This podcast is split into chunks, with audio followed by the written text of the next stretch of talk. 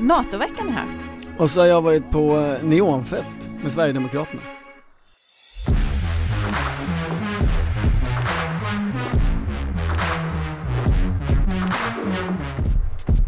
Det här är Politiken med Maggie Strandberg och Torbjörn Nilsson. I söndags var första gången på jättelänge som jag var väldigt taggad på att se en partiledardebatt. På vilket sätt var du taggad? Nej, men jag tyckte att det var eh, mycket spännande frågor, eh, alltså NATO-läget, Johan Perssons första gång, man har inte sett Magdalena Andersson debattera så mycket heller. Nej. Eh, pensioner var en fråga, jag tycker det är ett jätteintressant ämne. En av, dock kanske gjorde sig inte superbra i debattform, men jag har i alla fall valt ut eh, fem moments från den här partiledardebatten som jag tänkte att vi skulle prata lite mer om. Alltså är, är de bra? Alltså tycker du att debatten blev bra sen? Jag tyckte att den var intressant. Den, den eh, fyllde upp dina förväntningar Ja, relativt? ja, det måste jag säga. Tyckte att det var mycket, fanns mycket att säga om det som sades i Jag satt i vanlig ordning och bara längtade efter 1979 års debatt, eller Ja, 85 eller något sånt där. nej men så är det. Ja men låt höra då, vilka, vilka var de fem stora ögonblicken i den här partiledardebatten?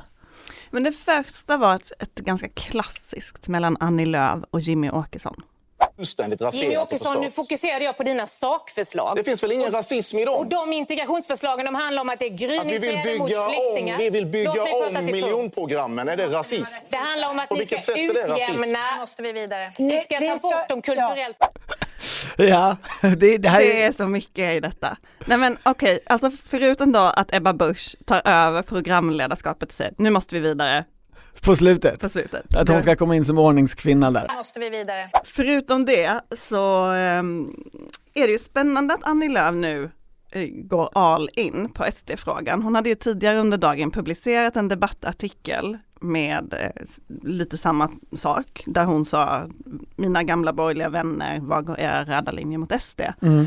I vilka lägen kommer ni ta avstånd från deras politiska förslag?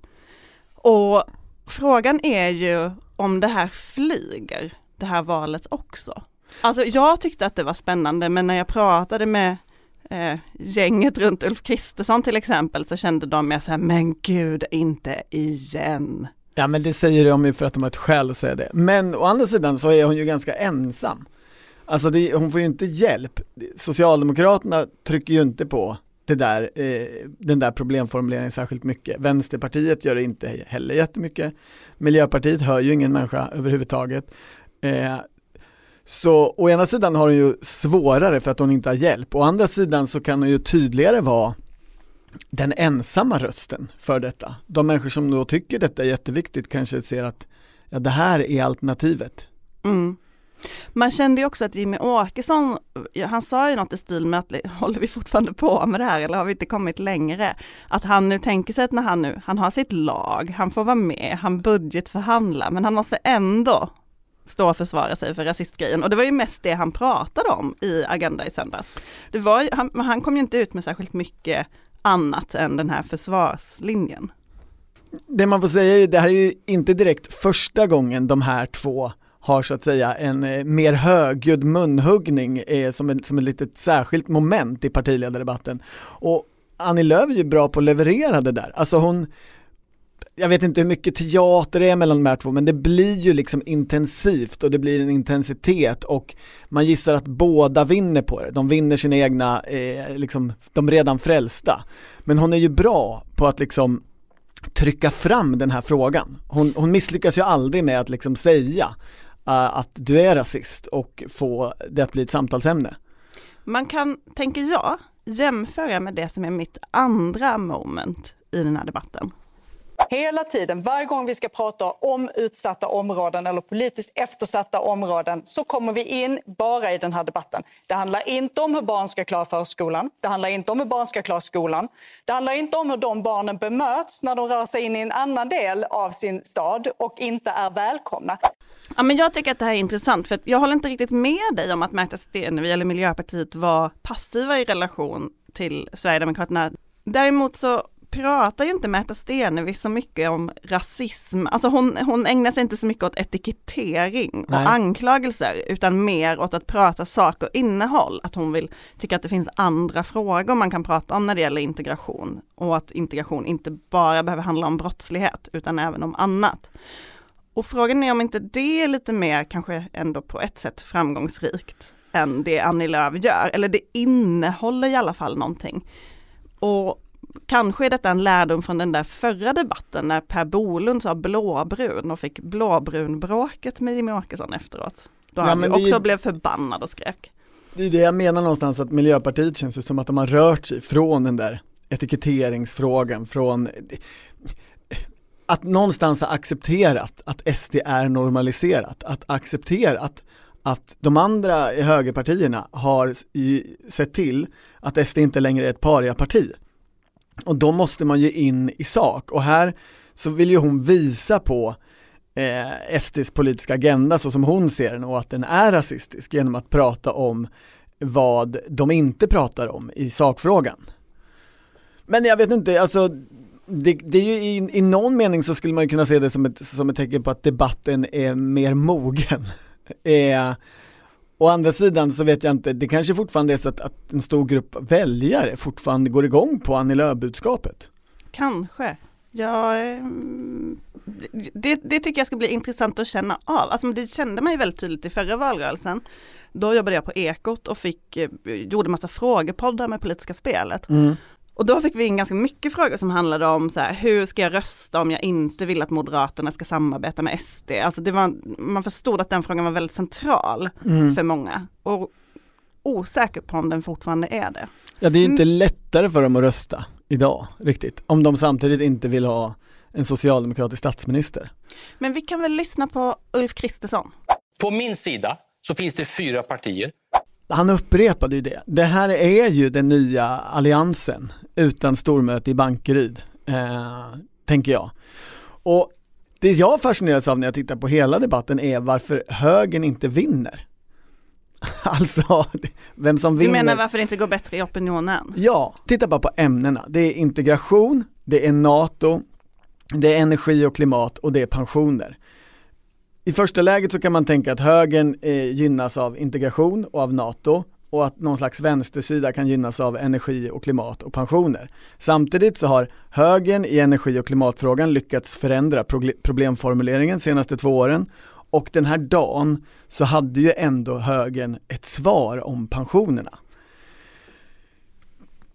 tittar man på det så, så borde ju högern ha liksom rensat bordet i den här debatten och fått att tro, liksom förutsättningarna är så goda för högern tycker jag. Och ändå så liksom blir det inte riktigt så. Alltså då har jag inte ens nämnt regeringsfrågan, som ju så att säga är det riktiga trumfkortet. Här är de fyra stycken som faktiskt på något vis kan framstå som att de kan prata med varandra och eventuellt få majoritet och eventuellt liksom kunna bilda en regering som fungerar. Medan på andra sidan är ju inte det ens ett ärende just nu. det, är ingen, det- det är ingen som ens väcker frågan om dem. Det är ju det Ulf Kristersson vill få fram genom att säga så. När man lyssnar på Gunnar Strömmer på Sverigemötet i, när nu var, i mars, då var det ju väldigt tydligt Alltså att moderatmötet. Ja, förlåt. Moderaten, alltså det är ju Moderaternas partisekreterare som pratade om strategi Ja. på en pressbriefing. Då var det ju väldigt tydligt att de ser ju att det här, de tänker sig att inför valet kommer det här vara jätteviktigt. Alltså att man har ett svar på regeringsfrågan. Det är ju tillbaka på något sätt till en gammal Reinfeldt-tanke om en allians. Skillnaden är väl lite nu att alltså projektet Ulf Kristerssons sida i politiken är ju inte kanske fylld med samma passion som alliansen var när den bildades. Det finns ju, den är fylld med i och för sig Ebba Buschs eh, Ja, hon står ju för glädjen persona. på något sätt. Men det är något annat än Maud Olofsson kanske, det är en annan tid också såklart. Men, men, nej men jag tänker att just det här, vi ska samarbeta om det som vi är överens om och det andra ska vi inte hålla på med. Det är ju inte riktigt samma sak som vi har ett helt nytt eh, alternativ med en helt ny syn på Sverige. Har, den kallas för arbetslinjen och vi har likadana t-shirts. Ja absolut, och jag tänker att i sakfrågorna så, så är ju samtidsdebatten väldigt fördelaktig för den, den där sidan. De har bra utgångsläge. Och Absolut. därför kan man förvånas över opinionsmätningarna, tycker jag. Det har ju kommit några opinionsmätningar där det finns kanske ett pytte, pyttelitet övertag för eh, Ulf Kristerssons sida i politiken. Och eh, den har ju många moderater, har jag sett, lagt upp i sina sociala Ja. medier. Men det, man skulle kunna tänka sig att det skulle vara större. Ja, och de kan ju i varje fall, om det, inte, om det går dåligt så kan, kan de i alla fall inte sky, skylla på förutsättningarna. Förutsättningarna är väldigt bra för högern. Ja, fast det de säger då som de tycker att du nu eh, ignorerar är ju att det är ett krig i Europa, att det har varit pandemi. Ja. Men, Men låt oss gå vidare. ja, okej, krigsfrågan verkar de ju vinna ganska bra eftersom Nummer den är NATO. Nummer fyra. Absolut. Tycker väldigt klokt eh, resonerat av Ulf Kristersson. Eh, Att vi ska söka en bred samsyn det är någonting som jag verkligen delar. Jag delar helt din uppfattning. Så att det finns ju mycket delar i analysen som vi, som vi delar. Då hoppas vi på ett gott resultat. Alltså det här är för roligt. Det är ju underbart. Ja, det var ju speciellt. Det var väl den stora snackisen efter den här debatten. Ja. Och det är ju inte så konstigt att de låter så här om man tänker sig att eh, väljarna flockas runt de stora partierna nu. Där man vill att de ska vara ansvarsfulla. Och det, det är ett säkerhetspolitiskt läge där man vill visa på enighet. Ja, och, och det var ju det jag menar, någonstans vinner ju högern här. Alltså det, är- det är ändå Magdalena Andersson som anpassar sig till Ulf Kristersson. Absolut, men det är inte Ulf Kristersson som kommer få beröm för att ha tagit Sverige in i NATO. Nej, jag har till och med sett försvarsdebattörer säga att de ska rösta S nu som tack. det tror ju, och det är, alltså en del moderater tror ju fortfarande att de ska kunna säga vi var först. Eh, men det stora kanske i Moderaternas agerande är väl att de i den här frågan lite har struntat i hur det går på valdagen och mest brytt sig om sakfrågan. Och att det kanske kostar partiet eh, några väljare. Eh, för det här är ju det resultat de ville uppnå. Eller så gynnar det partiet, eller så är det det som gynnar partiet. Men låt oss jämföra med nummer fem. Det är som om en pyroman stå, står i farstun med bensindunken öppen. Och, och då, då ska Nooshi Dadgostar ja, stå och vänta och fundera eller folkomrösta om huruvida vi ska teckna en brandförsäkring. Det är ju helt Men obegripligt. detta är absurt. Det är väl inte så att Sverige har stått neutrala i, i olika konflikter? Var Olof Palme helt neutral inför världens orättvisor? Ja. Det är väl inte så det fungerade? Det är inte det det här handlar om. Det handlar om att vi måste ta strid i varje enskild konflikt. Alltså vänta, vi måste, vi måste stanna här för, för Johan Perssons mummel är ju det bästa i det här klippet egentligen. När han, han säger jo, ja, Ja. som svar på Nooshi Dadgostars retoriska frågor, det är ju faktiskt fantastiskt. Men vill du reda ut här vem som har rätt? Nej det vill jag inte. Men här kommer ju i alla fall NATO-debatten och den är ju lite annorlunda än den där första. Och då kan man ju fråga sig Magdalena Andersson var ju rätt tillbakalutad även i de andra frågorna. Alltså hon, är, hon har ju gjort sig känd i riksdagsdebatter för att kunna vara liksom eh, skarp, nästan lite uppretad, bitsk, jävligt liksom eh, träffsäker. Dissa Och folk dra, dra gärna en förolämpning om hon kan, ja precis. Här i den här partiledardebatten så jobbar hon ju väldigt mycket med lugn. Ja, Men hon Lugn. försöker ju vara Fredrik Reinfeldt. lugn. Hon Ja. försöker ju, hon, gjorde ju, hon hade ett tillfälle där hon väldigt tydligt försökte sammanfatta debatten och bara nu har alla sagt detta och de har haft kloka åsikter och eh, det var ju hans paradgren att vara tyst och sen komma in på slutet och få sista ordet och sammanfatta. Det är ju en typisk här maktgrej som man kan ägna sig åt på möten också om man Mm. har det tålamodet och vänta ut folk. Men, eh, Du har inte det? Nej, men ehm, hon är ju inte lika skicklig på det som han var, måste man ju säga. Hon, det låter ju mycket mer konstlat när hon gör det man, och man ju igenom det väldigt tydligt. Men jag vill ändå i alla fall stanna upp lite vid skillnaden mellan de här två NATO-debatterna. Ja. För att man skulle ju kunna säga så här, man skulle ju kunna driva tesen att eh, Nooshi Dadgostar och Johan Persson, att deras debatt faktiskt är precis vad svenska folket behöver nu. Alltså höra argument för och emot, en diskussion, vad tycker vi om detta, det är ett jättestort politiskt beslut, det behöver diskuteras. Istället för Ulf och Magdas, du är bra, du är också bra. Bra att du har rest runt i världen, bra att du har rest runt i världen. Jag var lustigt nog i Finland dagen före invasionen och träffade den finska presidenten. Jag var i Washington för ett par veckor sedan och träffade amerikaner för att se vilket stöd kan Sverige få. Jag tycker det är väldigt bra att Ulf Kristersson också använder sina kontakter i det här läget. Och jag har ju ett nära samarbete med min kollega och presidenten i, i, i Finland och eh, jag har ju också samtalat med Joe Biden. Magdalena Andersson och Ulf Kristersson försöker framstå som statsmannamässiga. Man skulle ju kunna säga, som du är inne på, precis att, att det mest statsmannamässiga egentligen är att bråka om NATO. Eh, åtminstone i några dagar till, någon vecka till, så att folk lär sig och känner att alla argument har kommit upp till ytan. Mm. Det kommer ju vara en diskussion, inte bara i Socialdemokraterna utan också i andra partier, tänker jag, framöver eh, hur, hur det här beslutet togs och, och eh, om det jag tror det kommer få efterverkningar. Om man tittar på opinionsmätningar så är det ju inte bara socialdemokratiska väljare som är tveksamma till att Sverige ska gå med i NATO. Utan de tveksamma väljarna finns ju också i, i de borgerliga partierna som har varit för NATO som partier under lång tid men där väl, väljarna kanske inte liksom har valt deras partier just för NATO-frågan direkt. Statsvetarna kommer ha att göra framöver. Men det ska ju bli en riksdagsdebatt sägs det nästa vecka och sen kan man ju alla läsa den säkerhetspolitiska analysen som kommer på fredag. Ja men det lite ironiska med den här NATO-debatten är ju att den också visar hur Annie Lööfs regeringsalternativ skulle låta och se ut på något sätt. Här, här står socialdemokrater och moderater och pratar civiliserat med varandra och försöker hålla med varandra och samlas i mitten och allt vad det heter på Annie Lööfs språk. Mm. Det, det, är ju den här regeringen hon vill ha. Till slut via NATO-frågan fick hon fram den. Kanske var det så att i den här debatten har Annie Lööfs alternativ har aldrig varit tydligare än i här debatt, den här debatten. Både i NATO-frågan men också i pensionsfrågan där hon faktiskt var den enda som sa så här, hörni, vi har ju haft en pensionsgrupp sedan 90-talet. Vi har ju tyckt att den har varit ganska viktig. Vi har ju varit stolta över den och visat upp den för världen. Kolla på vårt ansvarsfulla system. Nu har vi två förslag på vardera sida som liksom kraschar alltihopa och allt kommer gå åt helvete. Och vi har, alltså, typ exakt, exakt de orden använder hon inte. Nej men, men, men där blir hon väl lite precis som i, i SD-frågan. Sist, sista kvinna som står upp.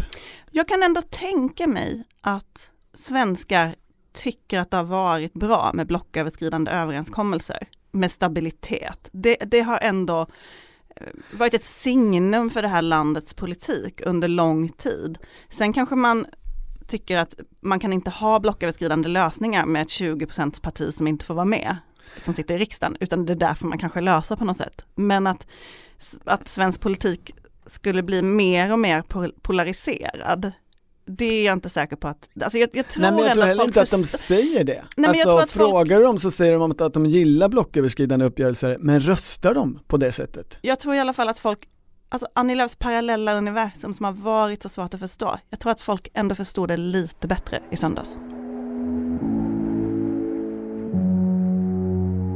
Och det blir inga ansökningar om något medlemskap så länge vi har en socialdemokratisk regering.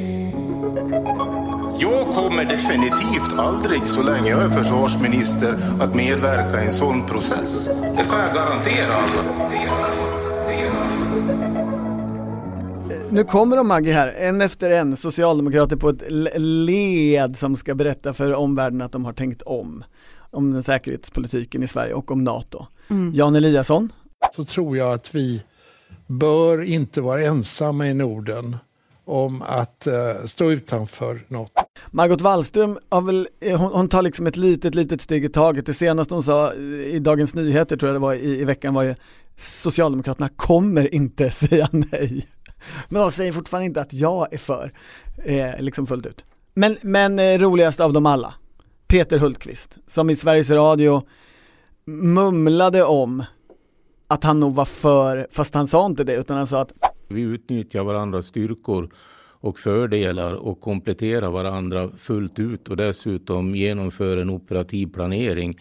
Då blir det ju effekten att, eh, att vi blir starkare tillsammans. Det här är ju då någonting som kan ske om vi väljer att eh, gå med i NATO.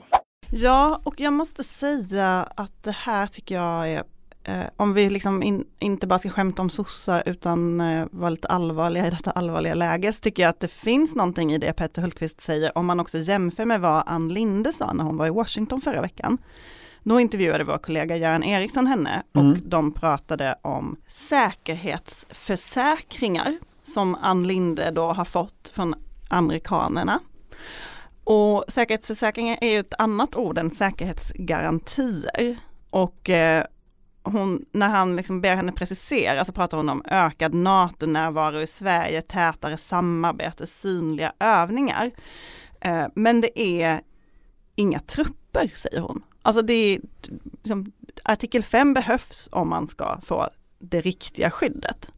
Och det är ju intressant om man tänker på hur de har låtit tidigare när de har pratat om sina säkerhetssamarbeten och självklart kommer det finnas skydd för Sverige så har de fått fråga om, men vad innebär det? Finns det garantier? Kommer det innebära det att folk kommer skicka vapen eller andra länder kommer skicka vapen eller kommer de komma hit och slåss?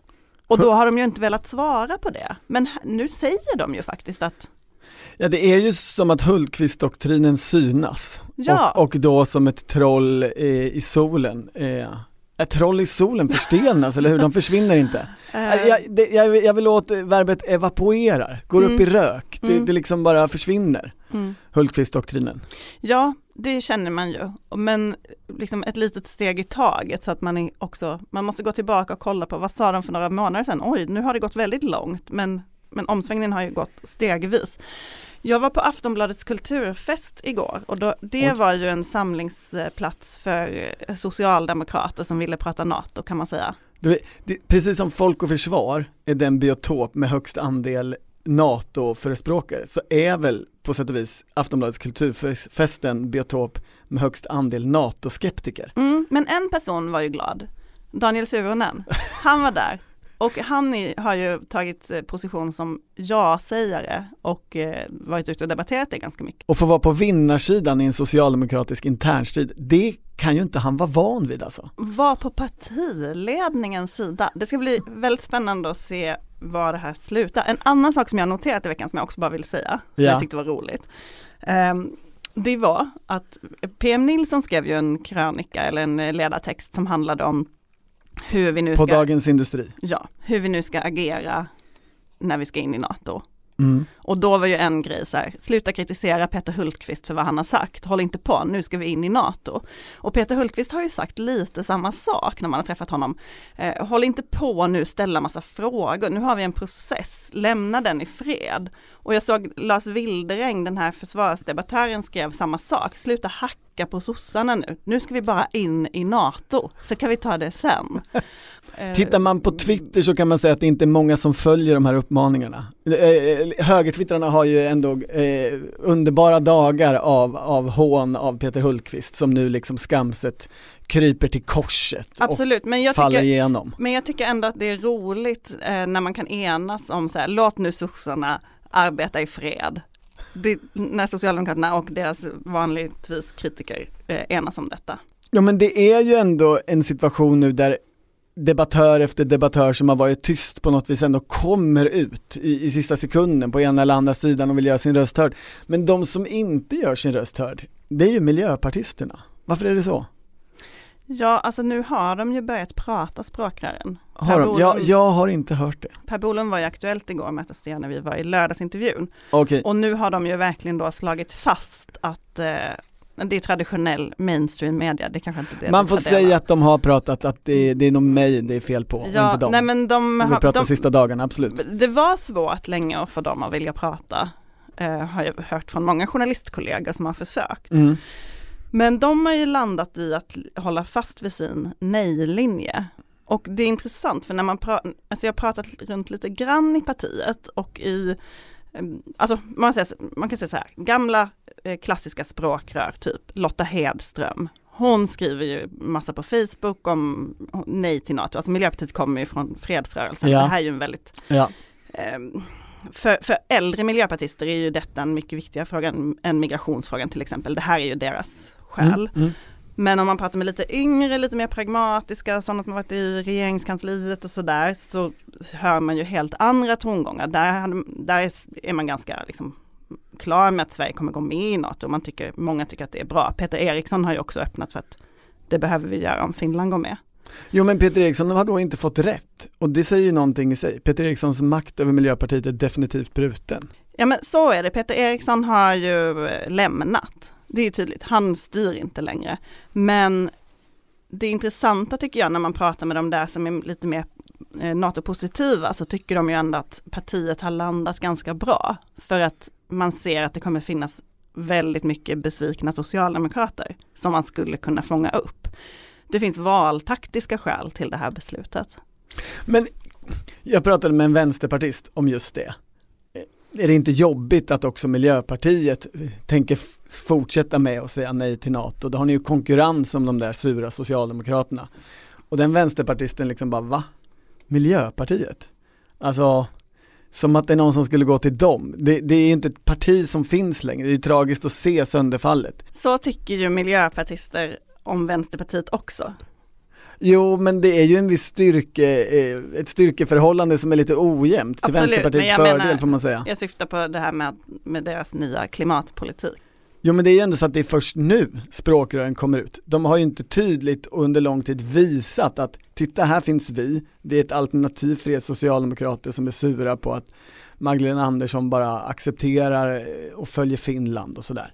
Jag säger inte att de kommer lyckas med den här valtaktiken, men jag säger att det verkar ha legat i vågskålen när de tog den här vägen. Och det intressanta med det tycker jag är alla de som säger vilken tur att Miljöpartiet inte sitter i regering, för då hade vi aldrig kommit in i NATO.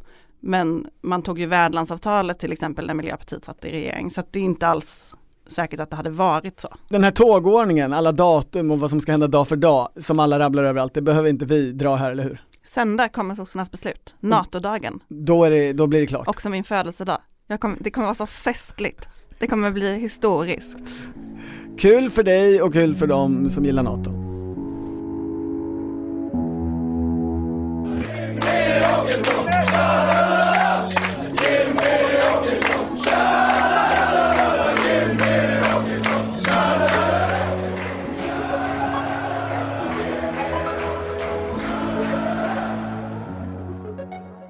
Eh, Okej, från din födelsedagsfest då, Maggie till eh, SD-festen. SD hade stort konvent i helgen. Ja, och vi blev ju båda inbjudna på fest, men det var bara du som gick. Men Ja. det var så kul, för jag, jag antar att det är för att de har hört att vi pratat om efterfest med Ulf Kristersson, som de bara, ni måste också komma på våra fester. Jag vet inte, de kanske Nej. bara ville ha någon uppmärksamhet. Ja, det har inte, de har ju haft svårt att komma ut, SD. De har ju verkligen haft, eh, varit i en, en eh, medieskugga länge. Ja, om man pratar mainstream media Mm. som de pratar. Jag pratar inte riks, där kommer de ut. Där kommer de absolut ut, det går som tåget säger de. Jättebra går det. Ja, jag tror, det, man ska alltid vara lite skeptisk till siffror på just sånt. Det kan man nog vara. I vilket fall, det här var ju eh, ett jättestort konvent i, eh, på Älvsjömässan i Stockholm. Det var olika siffror här också, men minst 1500 var de där. Mm. Några sa 1800, några sa 1600, någon sa 2000.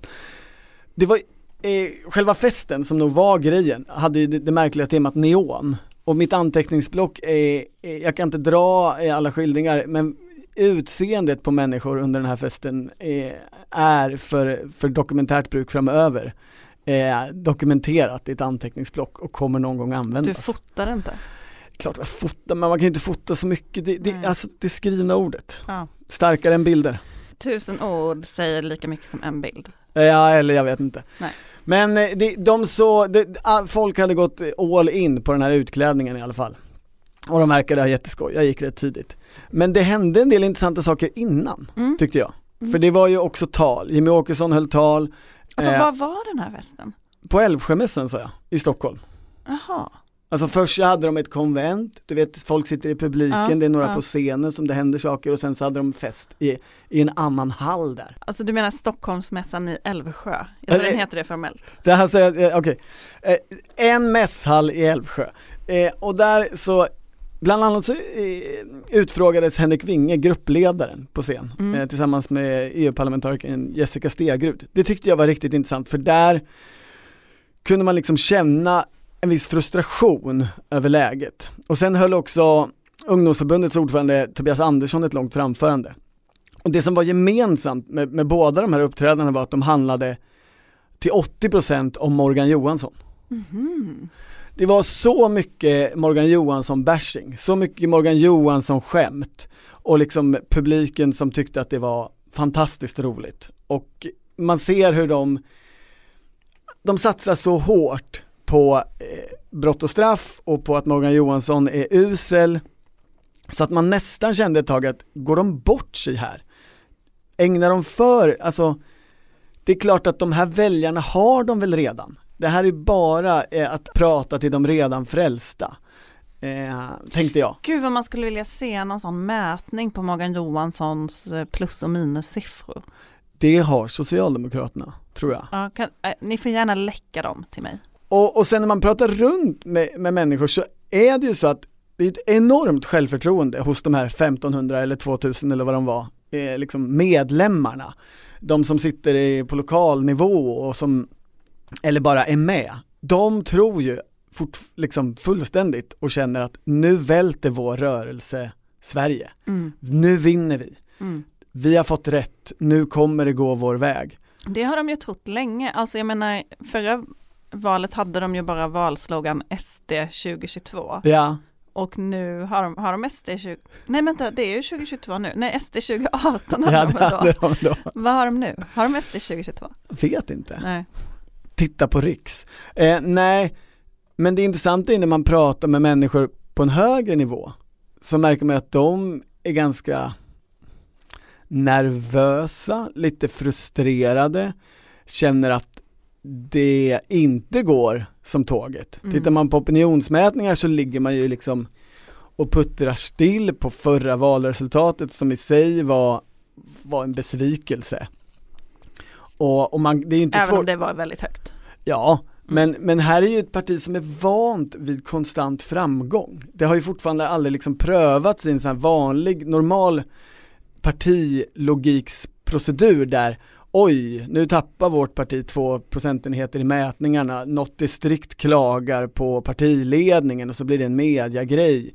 Det, det har ju fortfarande aldrig hänt i Nej. Sverigedemokraterna. Och, men det är ju intressant för att det är ju lite speciellt för Sverigedemokraterna och deras medlemmar och väljare just det där att man, att man är övertygad om att man ska bli största parti hela tiden. Och man lever kanske i en, i en bubbla där många tycker likadant och många röstar på SD och många är arga på andra partier och sådär. Och sen när man inte blir det så tar man det också väldigt hårt. Mm. Eh, alltså jag tänker när Centerpartiet hade väldigt bra siffror ett tag, då gick Johan Lööf runt och sa att det är luft i de siffrorna, de stämmer inte egentligen. Eh, men i, i eh, SD så är, är det kanske inte siffrorna så mycket som, som de egna förväntningarna och självbilden. Nej men då frågar man dem längre upp i partiet i bakgrundssamtal så får man ju absolut, alltså ställer man sig frågan, håller Kristersson? Har ni valt rätt häst? Kommer det här verkligen liksom gå hem? Då märker man ju att de är o- sättet de svarar på så märker man ju att de är oroliga för just den saken. De tycker, det finns en tilltagande liksom frustration eller irritation över Moderaterna och att det, Moderaterna liksom inte flyger. Inget av de här två partierna går jättebra. Eh, och det är snart val. Och man kan ju också höra eh, när man pratar med, med människor runt partiledningen citat av karaktären Alltså Magda är ju för jävla bra. Det är ju problemet. Mm. Det är ju så även moderater pratar, de är ju jättestressade över henne. Samtidigt som hon inte har så jättemycket mer än sig själv. Eller Socialdemokraterna har Magda och så har de inget regeringsunderlag. Nej. De vet Och inte vad de har sakfrågorna- Centerpartiet. Och sakfrågorna går det ganska sådär för, för Socialdemokraterna. Och kanske är det så att någon bara skulle syna den här idén om att Magdalena Andersson är en fantastisk företrädare och politiker. För nu är det ju som att man målar upp en fantombild från alla håll och kanter. Och då är hon sådär himla bra? Eller duktig egentligen?